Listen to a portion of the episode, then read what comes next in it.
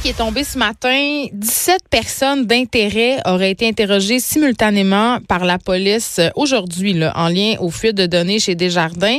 Qu'est-ce que ça veut dire pour cette enquête? On en parle avec notre expert en cybersécurité, Steve Waterhouse. Bonjour Steve. Bonjour Geneviève. Écoute, quand même, c'est tombé euh, vers la fin de l'avant-midi, euh, justement, selon un communiqué de la police, euh, ces interrogatoires-là qui ont été tenus quand même, je tiens à le redire, simultanément. Donc, on a rencontré 17 personnes en même temps. Et ça, ça fait suite à des témoignages que la police a recueillis plus tôt cette semaine dans les régions de Québec, Montréal et Laval. Mais là, ce qu'on se demande tous et toutes, évidemment, c'est qu'est-ce que ça veut dire pour cette enquête-là, mais surtout pour les clients qui ont été affectés par la fuite de Desjardins? Ben, ça veut dire que c'est une bonne nouvelle qu'on a une mise à jour justement des corps policiers impliqués sous le nom projet Portier. Mm. Et parce que ça fait quand même, rappelle-toi, on en a parlé ensemble quelques fois que depuis le début des événements, la police était muette par rapport au développement de l'enquête. Là-dessus, il y avait vraiment de la difficulté donc à faire l'établissement de preuves. Mais là, on avait même l'impression, euh, on avait même l'impression, euh, Steve, pardon, que la police était lente aussi. Oui, parce qu'il y a encore il y avait beaucoup de vérifications à faire parce qu'un crime informatique, ça peut juste prendre un bit de différence, puis la défense peut faire tomber la preuve que la couronne essaie d'accuser la personne avec. C'est là qu'il faut qu'il soit vraiment très méticuleux pour être capable de faire le maximum possible pour empêcher que ça arrive que la, preuve déraille et qu'il n'y ait pas à ce moment-là tenue de procès pour euh, justement ce contexte-là. Et là, euh, bon, ces gens-là qu'on interroge, là, on a mené des perquisitions, OK, euh, dans quatre résidences, deux commerces. On a saisi du matériel informatique, mais pour ce qu'on sait à l'heure actuelle, la police croit toujours que c'est cet employé Sébastien Boulanger d'Orval qui a agi, il aurait agi seul. C'est qui? C'est qui les gens qu'on interroge dans ce cas-là? Ce sont d'autres personnes à ce moment-là qui se sont manifestées comme étant donc des gens d'intérêt. Donc ça, ça veut dire que il y a eu dans un contexte donné, donc euh, lorsqu'ils ont fait ils ont retracé que les données ont été euh, subtilisées, ben, il y avait donc des gens qui avaient intérêt de peut-être soit les utiliser, les soit acheter. les revendre. Ben voilà. Et qu'à ce moment-là, ça devient, ça fait partie d'un réseau soit de distribution ou simplement de bandits qui voulaient juste en profiter pour commettre d'autres crimes. Fait que mon interprétation, c'est vraiment de dire que c'est encore là, ils veulent faire la différence entre les deux, soit c'est des, des, revendeurs ou bien ceux qui ont fait une collecte de cette information-là, puis ils se préparaient peut-être même à en faire d'autres euh, perceptions d'informations. Donc, les taux se resserrent et on va peut-être mettre au jour qui c'est un réseau de gens qui relaient de l'information euh, personnelle sur Internet.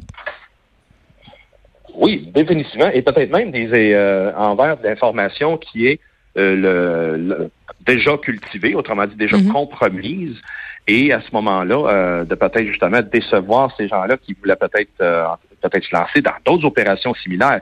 Parce que si je aussi euh, je, je, fais une autre interprétation de des gens qui ont pu euh, être demandés, sollicités par la police, hmm. de le faire 17 personnes en même temps, ça veut dire qu'ils veulent s'assurer que les 17 se parlent pas. C'est ça. un avertit pas l'autre, comme quoi que la police est venue le voir.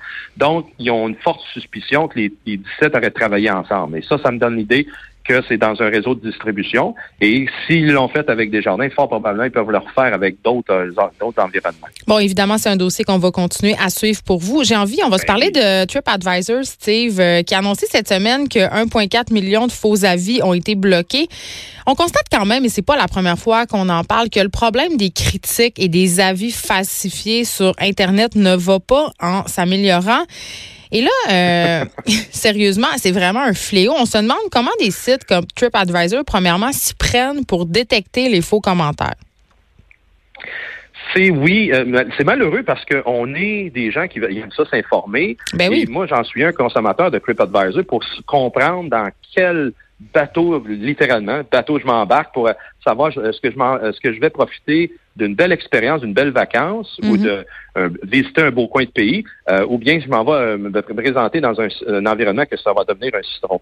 Et vrai, oui, il y a beaucoup d'automatisation qui profite justement que c'est anonyme, puis personne peut être capable de t'identifier, mais ils ont ils ont tout intérêt, TripAdvisor, à regarder les images de marque et ils ont pris justement des techniques que les institutions bancaires prennent de plus en plus, c'est-à-dire d'utiliser euh, l'adressage IP, donc euh, l'adresse Internet laquelle on communique vers la plateforme et de valider que ça vient pas justement de réseaux que moins bien recommandés. Euh, si ça vient, exemple, d'un réseau, de différents réseaux, les commentaires, et qu'on peut prouver que c'est des réseaux légitimes, exemple, euh, on se connecte chez Vidéotron, on se connecte chez Cogeco, on est des, il y a des modems résidentiels en arrière, donc ça peut être légitime. Alors que si ça vient de réseaux pirates qui sont connus, ben à ce moment-là, ils peuvent éliminer la scrap de même. Oui, mais euh, je comprends qu'il y a des réseaux légitimes de pirates, mais aussi des concurrents qui payent pour que des gens ah, viennent mettre des mauvais commentaires. Donc, quand même, eh ben là, puis on parle pas 1,4 million de faux avis, c'est quand même beaucoup. Là. Bon, c'est sûr qu'il y a des milliers et des millions de commentaires sur TripAdvisor, mais quand même, euh, je sais pas si tu te rappelles du cas du restaurant La Cabane à Dulwich en Angleterre, à Londres plus précisément. Euh, c'est il y a un blogueur euh, Uba Butler qui est parvenu à positionner son restaurant, un restaurant qui n'existait pas, en tête du classement quand même de TripAdvisor. Grâce à des faux avis, ce restaurant est resté pendant 15 jours le numéro un à Londres. Ils ont été obligés de s'ouvrir une ligne téléphonique. Les agences de relations publiques demandaient à représenter ce restaurant-là. Les chaînes de télévision voulaient tourner des émissions. Je veux dire, quand même, c'est c'était quand même la preuve, euh, ce reportage-là, d'ailleurs, avait fait beaucoup jaser. ça s'est passé environ euh, il y a deux ans. Mais c'est quand même la preuve ultime qu'on est quand même, en ce qui concerne les fameux sites de reviews, on peut être dans une fausse réalité. Tout à fait. Et les gens, on a, aussi peu de moyens de contre-vérifier. Parce que si tu es dans l'environnement physique, donc tu es dans la ville de Londres, tu peux prendre tes deux pattes, aller vérifier le restaurant si bel et bien il existe. Puis toi-même. on s'en sert souvent pour voyager, TripAdvisor. On sait rare qu'on s'en sert dans ben, notre propre ville. Ben non, exactement. Puis donc, tu connais peut-être nécessairement pas personne dans ton entourage qui y a déjà été, donc ils peuvent pas corroborer ce commentaire-là. Euh, ça, c'est la, nature, je te dirais, des médias sociaux et des plateformes d'information génériques comme ça, que tu es, pas mal euh, laissé à toi-même et euh, si tu connais pas quelqu'un qui y a déjà été, tu peux pas valider cette information-là. Ben, donc, tu prends une chance. Puis après ça, ben, c'est toi-même tu vas faire une idée. Moi, j'en suis un que j'écris beaucoup sur ces plateformes-là où je vais, les restaurants que je vais, etc. Je les qualifie. Et après ça, ben, les gens peuvent se faire une idée. Mais je suis une personne légitime pour dire que là, tu sais, j'ai même mis une photo, puis c'est vrai que c'est moi. Personne ne sait ça. Hmm. Mais pareil, il euh, y en a qui décident de croire que qu'est-ce que le commentaire est là semble légitime, semble actuel. Et à ce moment-là, il y en a qui vont se faire une tête avec euh, qu'est-ce qui est écrit. Alors donc, Steve Waterhouse, la question qui tue, est-ce qu'on peut se fier au site de reviews comme TripAdvisor? Moi, je serais d'avis, Geneviève, qu'il faut que justement tu doutes et dans le doute, tu vérifies une deuxième et une troisième fois pour ne euh, pas prendre ça pour du cas. Bon, OK. On se parle de la dernière innovation euh, techno pour terminer. Une caméra qui nous regarde nous entraîner pour mieux enregistrer nos données. Ben voyons donc, c'est quelque chose pour de vrai que ça se fait dans la vraie vie? ben, je pense que oui. notre vie privée, ben oui, exactement. Comment ça marche? C'est une autre tendance. Ben, ça marche qu'il y en a qui, présentement, il y a de plus en plus de gens qui s'entraînent avec soit des, euh, des appareils qui sont euh, près d'eux, autrement dit l'Apple Watch, peu importe le type d'appareil. Oui, la Fitbit aussi, là. Merci. Et euh, ces appareils-là vont documenter évidemment les performances biométriques, mais il y en a qui vont avoir des caméras qui vont être capables de filmer les personnes. Si ce n'est pas sur eux, mais ben, ça va être dans l'environnement d'entraînement. Mais qu'est-ce ça donne? Mais qu'est-ce ça donne de se filmer? Il y en a que c'est des narcissiques en puissance, puis ils veulent ah! se documenter comment ils performent dans le mouvement et qu'ils se regardent dans le miroir et ils sont beaux. Il y en a qui font ça de cette manière-là. Mais il y en a d'autres de façon professionnelle, ils vont le faire justement pour s'assurer qu'ils font le bon mouvement pour être capable de bien s'entraîner. Fait que deux, deux types de personnes peuvent s'en servir. Et qui dit technologie dit que ben, ça peut être utilisé, ça peut être utilisé à des fins malicieuses pour justement faire un petit peu de peeping tom, autrement dit, regarder les, ceux qui s'entraînent. C'est vrai, il y en a qui ont des beaux body une fois qu'ils sont bien entraînés, mais qu'en même temps, c'est un petit peu gênant, je trouve, parce que tu t'entraînes, c'est des trucs personnels, et si ça en vient à que des personnes malicieuses s'en servent, euh, c'est quoi, c'est quoi la plus-value de transmettre ces informations? J'ai une question, moi, Steve, concernant les données biomédicales, OK? Parce qu'on sait que ces montres-là, la Apple Watch, la Fitbit, puis il y a d'autres euh, il y a d'autres compagnies aussi, évidemment, c'est, je nomme les plus connus, là, c'est pas une pub.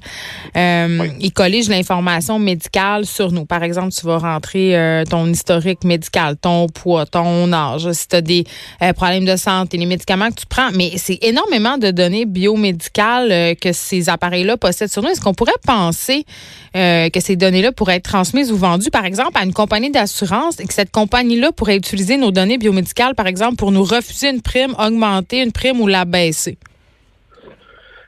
Définitivement, ça se passe direct comme ça, excusez de dire ça de même. Pour vrai? Pour vrai, c'est pas des farces, là. Quand on se dit que les données personnelles, euh, faut les protéger, ben, c'est contre ce genre de trafic, de repassage d'informations à notre insu, parce que vu que notre nom n'est pas associé avec la donnée, elle est considérée comme une métadonnée, donc dissociée du nom, ce qui rend légal l'échange, le cours d'échange d'informations similaires.